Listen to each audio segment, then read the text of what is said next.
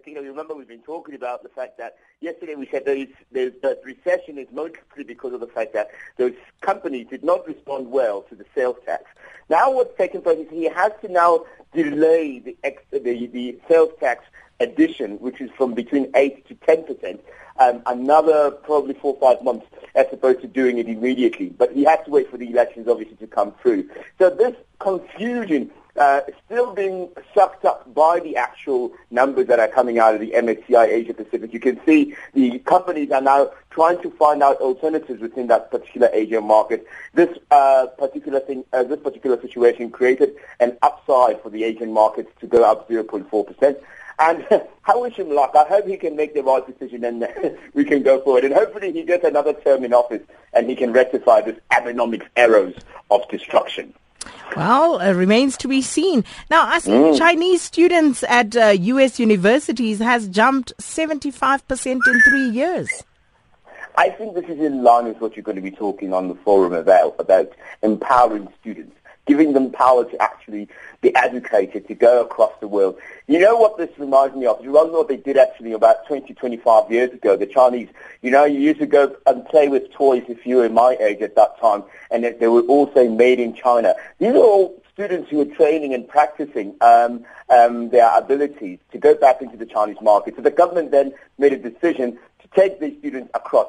If you went to the biggest universities in the world, uh, Sakina, you will find if you go to Oxford, you'll find Chinese people. If you go to uh, Harvard, you'll find Chinese people. Everywhere you went, lately I've seen, even in the UJ, in UJ there, in UJ, all these campuses, you find Chinese students coming there because they want education and they go back to their countries and they reinvest it and they actually create businesses. If you think about Alibaba and where that man um, um, um, comes from, uh, Jack Ma, he is also a product of a high university and he's able to go back to the community and actually provide. So maybe it's a lesson that we can take as well. We can create a, platform for our students to actually study overseas and create the kind of environment that China has created by helping them to actually diversify and create a better economy.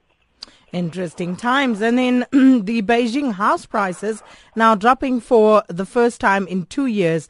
But mm. of course, there's some help there uh, there's been discounts from developers, from banks. Yeah. Talk to us about that.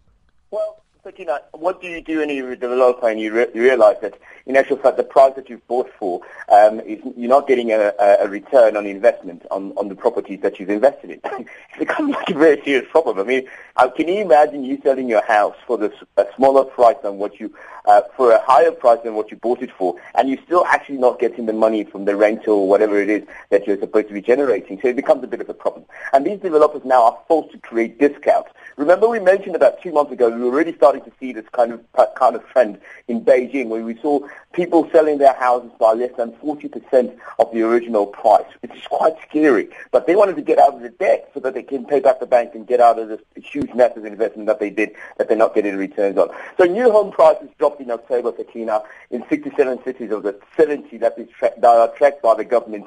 And this is a very serious problem because if this continues, you might have that thing that we call a property bubble, which is very, very sickening because the Americans will know this very well. It created the collapse of the financial system in 2008. Let's hope we don't see that. And let's hope that these people can get their money for what they invested in. But if they spoke to me, Sakina, the homemade economist, into Zabantu, I would have advised much better. Hmm, of course you would have. and that was our market analyst, Clive Into Zabantu Ramativela.